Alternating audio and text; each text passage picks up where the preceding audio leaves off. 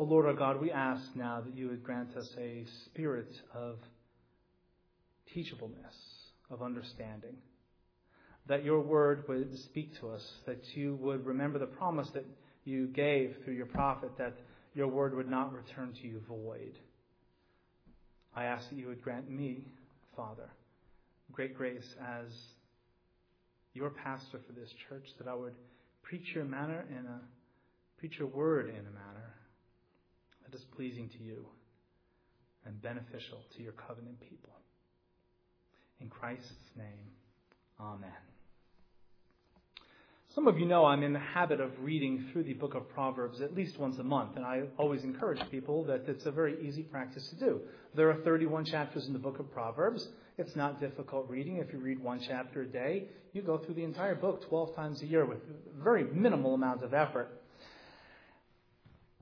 This month, when I went to Proverbs 1, for some reason, even though I have read these verses from the book of Proverbs hundreds of times, they literally hit me like, like, a, like a liquid concrete wall coming at me. And every now and again, a scripture will do that to you. You might read a passage that you said, Oh, I've read this a million times, and bam, all of a sudden, God just whammies you. It's just, there's no way around it.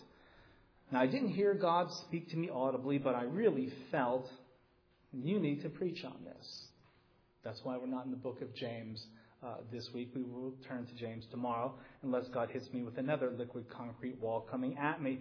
This passage in the book of Proverbs is, and this is the danger in the book of Proverbs.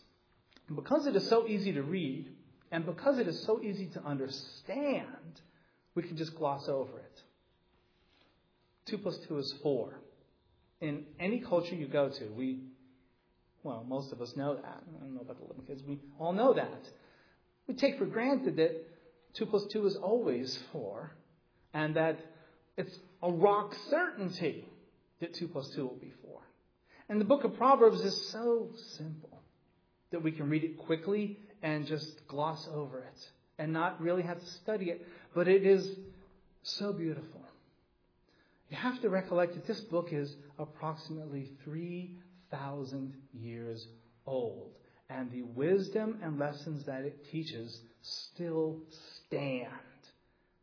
That is nothing short of amazing. Teachings come and go. What is true, what is real, stands the test of time. And this book, along with the other books in the scriptures, have stood the test of time.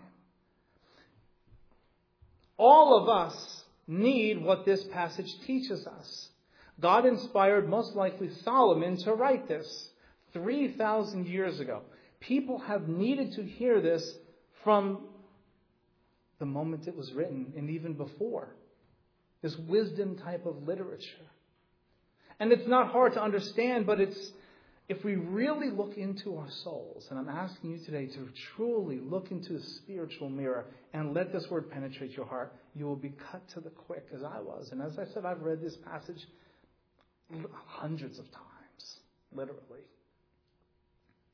Wisdom here is personified as if it's a, a living thing. It's really God. God is the source of wisdom. He is the fount of all wisdom.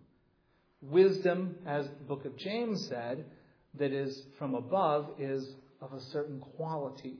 The wisdom of the world is counter to what the wisdom of God would be. So, what the writer does here is, um, from a literary point of view, a work of genius. He's personifying wisdom as a living, as a living being. And she is calling out to us. But in reality, it is God calling out to us, the fount of all wisdom. She raises her voice in the open squares. She cries out in the chief concourses. At the openings of the gates in the city, she speaks her words. And the passage begins that wisdom calls aloud outside. This is very important. In the ancient world, there was, not at this time, but about a thousand years later, a school of thought came about called Gnosticism, which is still with us today in, in invisible form. And what that school of thought basically taught was there's a secret wisdom that only a few of you can know. And you have to go through these rituals and you have to do these things and you have to do certain things to get into the club to get this secret wisdom. The word Gnostic means, comes from gnosis, which is Greek for knowledge. And that is something the church has been fighting. That was the first heresy that the ancient church had to fight, was this idea that there was a select, special group of people who had this special, secret knowledge that the average person didn't know. Well, wisdom here is screaming out loud in the middle of the city. The point of this beginning passage is that this wisdom of God is available to anyone who will hear. It's not secret. It's not whispered in secret meetings with black hoods. It is screaming. She's screaming out loud. Ruled out of court, Gnosticism. So if you're hearing this now, wisdom is literally calling out to you. Not because I am so wise or because I am speaking it, but because the Word of God is screaming to us. Don't you want to be wise? Do you want to live a wise life? Do you want your children and grandchildren to live a life of wisdom? Obviously, yes.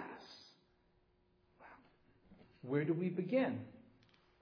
Just look over on the other side of the page. Proverbs 1 7. The fear of the Lord is the beginning of knowledge, but fools despise wisdom and instruction. In the wisdom literature, a fool is not someone who is ignorant of the truth. It is someone who knows the truth and doesn't bother to apply it. Think of it as someone who has a flat tire and doesn't bother to change it and just keeps riding on it. Eventually, what happens? Eventually, you'll stop because the rim will be destroyed. That's, that's what a fool is like in the scriptures. It's not talking about someone who can't understand the truth. It's talking about someone who knows the truth and ignores it. Ignores what is plainly right in their face. Now, what exactly is the fear of the Lord? Well, thankfully, the scriptures give us this definition. Proverbs 8:13. The fear of the Lord is to hate evil pride and arrogance and the evil way and the perverse mouth I hate. You see, the fear of the Lord is not this emotional state. That's, quite frankly, that's latent Gnosticism. That I have this feeling inside me that nobody else can get. This fear of the Lord. No, fear of the Lord is an actual state of mind. You hate evil. Ah, well, let me just ask you flat out do you, do you hate evil? Hate's not a, a good word to use in our culture if you haven't noticed. Everything is love, love, love. Even in the American church. Love, love, love. What we're commanded to hate evil. Evil is not hard to discern in our world. It's everywhere if you haven't noticed. It's everywhere. And it's in the church too. That's what's scary. We expect the world to be evil. But when the world begins to infect the church, that's an incredibly scary state of affairs. For instance, a hospital. We expect sick people to be in a hospital. But if a, a plague of sorts were to leave a hospital and come into the city and start hurling people down in public, that would be entirely more scary, would it not? I'll be honest with you, when I visit a hospital, they have those um, hand sanitizer thingamajigs everywhere. I probably scrub my hands easy half dozen to ten times every time I go through a hospital. Just it's just common sense. Oh, there's another machine. I'll just I'll just do it. It certainly can't hurt. I'm just going to dry my hands out. Wisdom is the fear of the Lord, and the fear of the Lord is to hate evil. We're commanded to do it. So I'm asking you, do you hate evil? Are you combating evil in your own life or are you tolerating it? Are you combating evil in the sphere that God has placed you? Each of you is called to a ministry. Each of you is a priest or a priestess of the living God.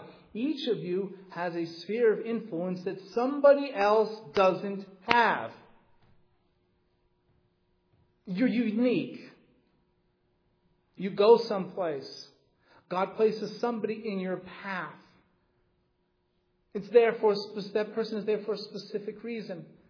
You're in a particular job, in a particular office, in a particular work site for a particular reason to shine like a light in the darkness. Each and every one of us. Not just the pastor, not just the elders. Pastors are not a special class that has some secret type of knowledge. This knowledge is available to all. My ministry is to make the knowledge available to you, to point it out to you, so that you can then spread it out into the world, all of us. But there are consequences for not heeding wisdom's call. How long, you simple ones, will you love simplicity? For scorners delight in their scornings, and fools hate knowledge. A simple one in this context, again, you, simplicity is a mark of genius. You know, there are some people who can make very simple things incredibly complex. It doesn't take a genius to do that. Someone who, maybe you've had a teacher who can make something very complex, very simple. That's a mark of a good teacher. That's a mark of, of, true, of true genius. Simplicity here is moral simplicity. Again, a fool, someone who doesn't bother with the fear of the Lord. And she asks this rhetorical question How long are you going to be simple? And what is a scorner? Ah, we all know scorners. People, you know, that, that bite to them who just who are just scornful of the things of God. And we find them in, in every congregation, even. Again, we expect the world to scorn the message of Christ. Surprise, surprise, surprise, the world hates the church. Jesus said, if they have called the master of the house Beelzebub, what will they call the servants? In other words, hey, they hate me, they're going to hate you. Get over it. But when scorners are in the church, that's, that's, that's again, that's a disease that has to be rooted out. And this simplicity, this idea of remaining a child in our understanding of the faith, let me tell you, has brutally infected the church. And it has for 2,000 years. Book of Hebrews, the writer, you might recall, That's the word I want to look for. Takes them to the woodshed. This congregation of Roman, the congregation was in Rome. And he said, By this time, you should be teachers. But you're not. Bear in mind, these people had only been believers at that point maybe 15 years. They're first generation believers. And he says, By this time, you should be teachers, but you're not. You can only drink milk, the writer of Hebrews says. That's what this is talking about. People who just want to drink milk their entire Christian lives, like an infant. You don't feed an infant steak, do you? No, they don't have teeth. We have got to become meat eaters, the meat of the Word. We have got to move past even the basic doctrines, and so many Christians don't even understand the basic, simple doctrines of their faith. And they wonder why the world just, just wears them down and grinds them down. This knowledge is available to you, if you will. Did my mic just go out? Oh well. Um, I'll just scream real loud. If you will, this knowledge is available to you. But look what it continues to say. It tells us to turn at my rebuke. The rebuke of God is good. Okay? But being rebuked is not fun. Does anybody here like to be told, uh, listen, you just did something wrong? By the way, sweetheart, you've been doing this for 10 years. Did I mention, sweetie, this is a habit of yours for the last 20 years, and I'm now just getting the gumption to remind you that I don't like you to throw the tea bag into the sink. And if any of you do that, I just kind of made that up. I, am just, okay. That's one of my habits. When I drink tea, I just have a tendency to throw the tea bag into the sink and forget that the trash can is two yards away. It's one of my faults. We don't like to be rebuked, but a wise person, a spiritual person, will take a godly rebuke and change their ways. That's how you can tell if you're growing in your Christian faith. If someone comes to you in love and points out something legitimate Now, we all have been rebuked for things that aren't true. We don't have to take that lying down. You can't call someone a thief who's not a thief. But if you call a thief a thief, well, that's a legitimate charge. Now, if someone comes to you, especially another Christian, and tells you, you know, I see this in your life, and it's concern. It's a mark of growing maturity that you take that and you say, you know what, you're right. And you, by the power of God, change that behavior or thought pattern. But if you stay there, you develop what I call spiritual sclerosis. You just get harder and harder as the years go by. Surely I will pour out my spirit on you. I will make my words known to you. If we turn at God's rebuke, He promises to make His words known to us. Don't you want to know God's words? If God were to actually appear in your bedroom tonight, outside of the fact that you would be terrified and blinded by His glory, if He came and said, You know what? I have a, I have a secret message I'd like to whisper in your ear, would you wake up or would you turn, roll over, and go back to sleep? He's saying, I will make my words known to you.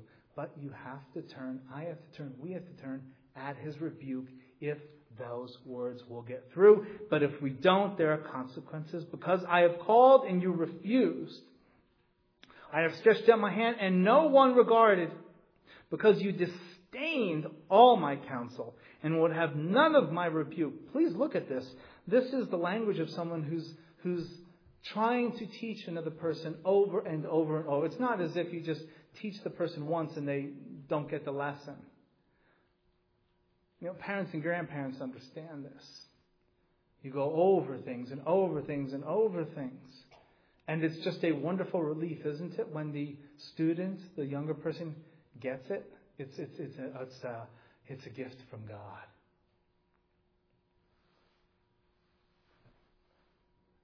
This is language of God calling out to his people over and over and over again, and then not listening. And the history of God's people, Old Testament and New Testament, is that we don't listen. Do you remember the first martyr? You deacons should be honored and somewhat scared, I guess, that the first martyr of the New Testament church was a deacon. Wasn't a pastor, wasn't a ruling elder, he's a deacon. He's the one who first got stoned, brutally stoned. Do you remember when everybody got mad at him? He said to this effect, You stiff necked and stubborn people. You constantly grieve the Spirit. That's when they got mad. At first, he was giving them a little history lesson. But when he called them stiff necked and stubborn, that's when they started gnashing their teeth at him and they laid him to waste. And then when he got on his knees and says, I see the, I see him paraphrase here, I see the Son of God, I see the glory, then they really went crazy. You don't want to be stiff necked and stubborn with God. Like a mule. Some of you have worked with animals like that. You you you have to break them. That's the word we use, isn't it? I didn't grow up on a farm. You break the animal. Is, isn't that the terminology one uses? Please, someone who has some farm experience, give me a nod if I'm okay. I've seeing some nods. Got to break that animal. God doesn't want to break us. He wants to heal us. But if we don't listen to His rebuke, what other choice does He have? If you love somebody, you will keep speaking to them, will you not? If he stops speaking to you, then that's a clear sign that you're in danger. And he talks about disdaining all of his counsels and having none of his rebuke, not even a little bit of it. What is God wisdom going to do then?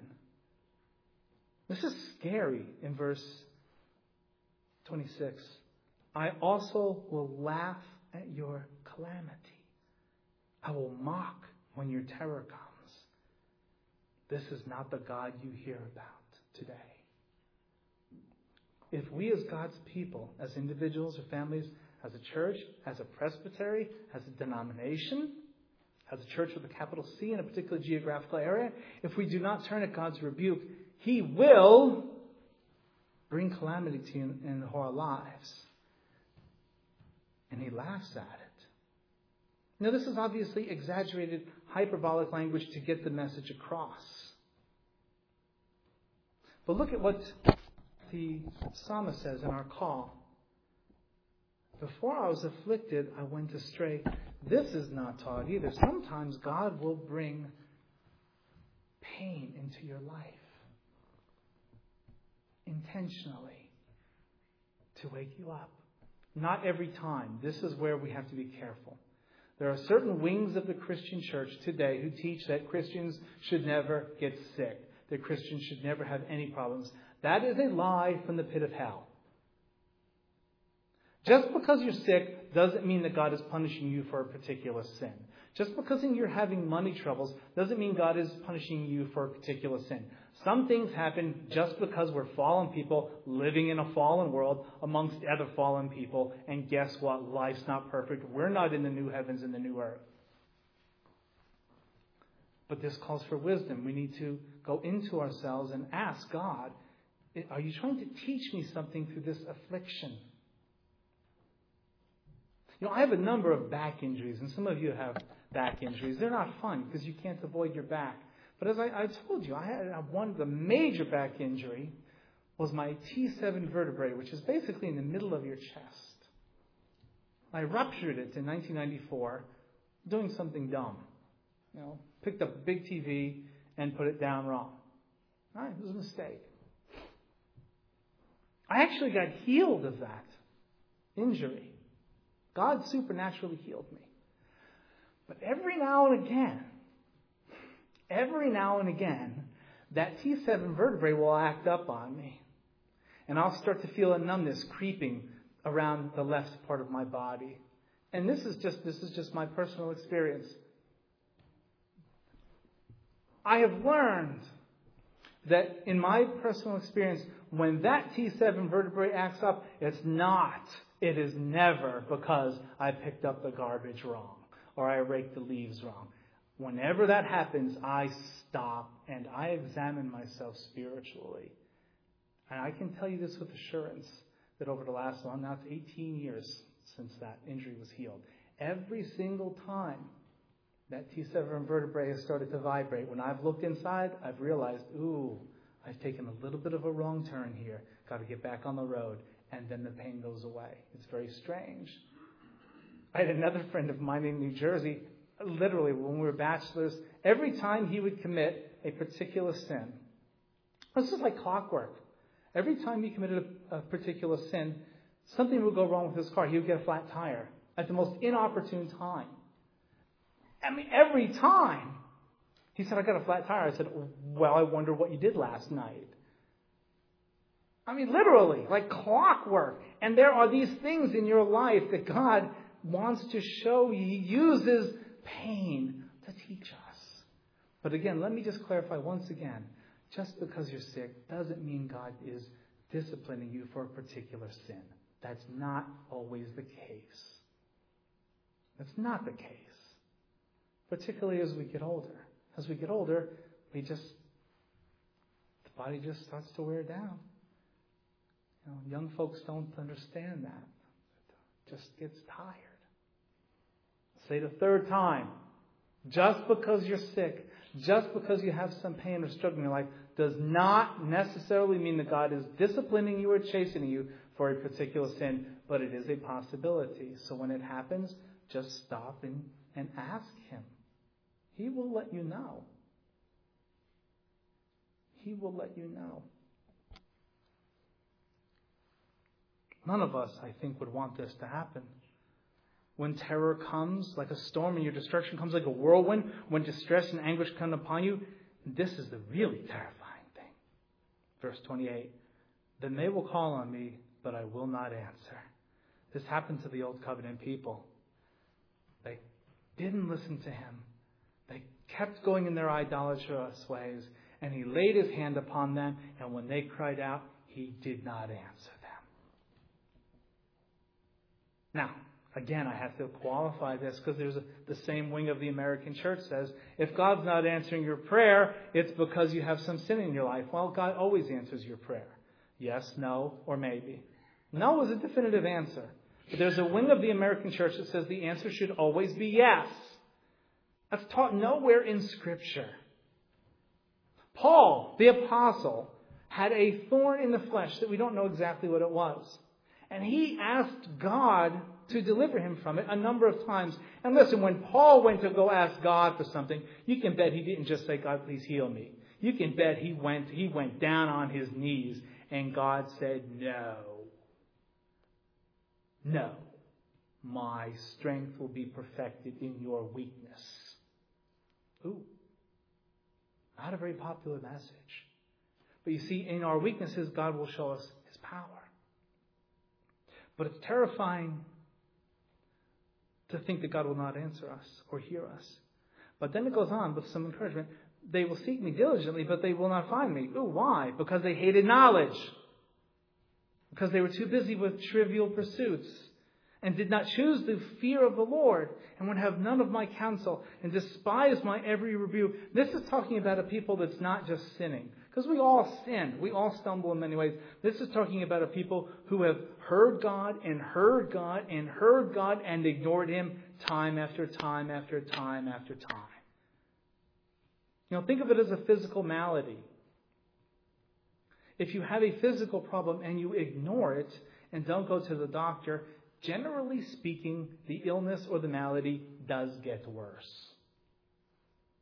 It might go away, but generally speaking, diseases don't go away on their own.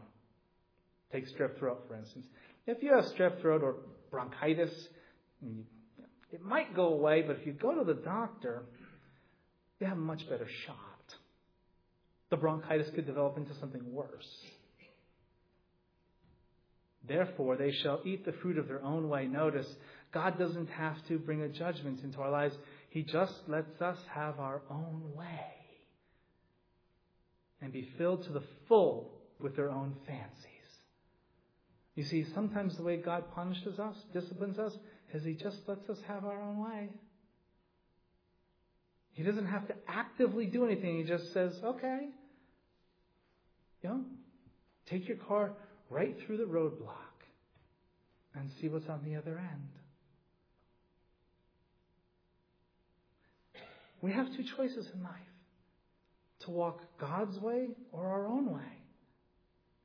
Going our own way leads to absolute disaster. Why would we do it? It's a mystery to me as a pastor. Why I do it, why you do it, why everybody does it. It's a perplexing mystery. It's because we don't attend to His words. For the turning away of the simple will slay them, and listen, the complacency of fools will destroy them. Complacency is a horrible spiritual disease. When Christian life is just routine, when you're complacent about the evil in the world, when you do things just because, well, I've always done them, that complacency destroys us. But then it ends with hope. Whoever listens to me will dwell safely and will be secure without fear of evil. Now, this doesn't mean that bad things won't happen. Notice it doesn't say that evil won't happen, but you won't be afraid of it. I recently was speaking with someone, uh, a friend of mine from Bible college. I haven't spoken to him in a long time. Very nervous about this coming election. And I said, hey, you know, what are we going to do? I said, I said, don't you remember Psalm 23? I said, you know, we're going to go through the valley of shadow of death. We might have to, but we fear no evil. You see, evil will happen around us, but we have guarantees in the scripture that we don't have to be afraid of it because God is right there with us. The scriptures never promise us that evil won't come, but we do have numerous promises that we don't have to be afraid of it. And you and I know that fear is, ooh, that's not a very, you know, that type of fear is not a pleasant emotion. You don't have to be afraid of evil. If you will just heed God's word and walk according to His way. His way is narrow. His way is not easy. But what does Jesus say? The way to destruction is wide and open. We each have to choose which road we want to walk. May we each make the right choice this day. Pray with me. Lord, you have been giving your wisdom to your people for a long, long time. From the garden, we ask, Lord, that we would heed your voice of wisdom. In the name of Jesus, we ask. Amen.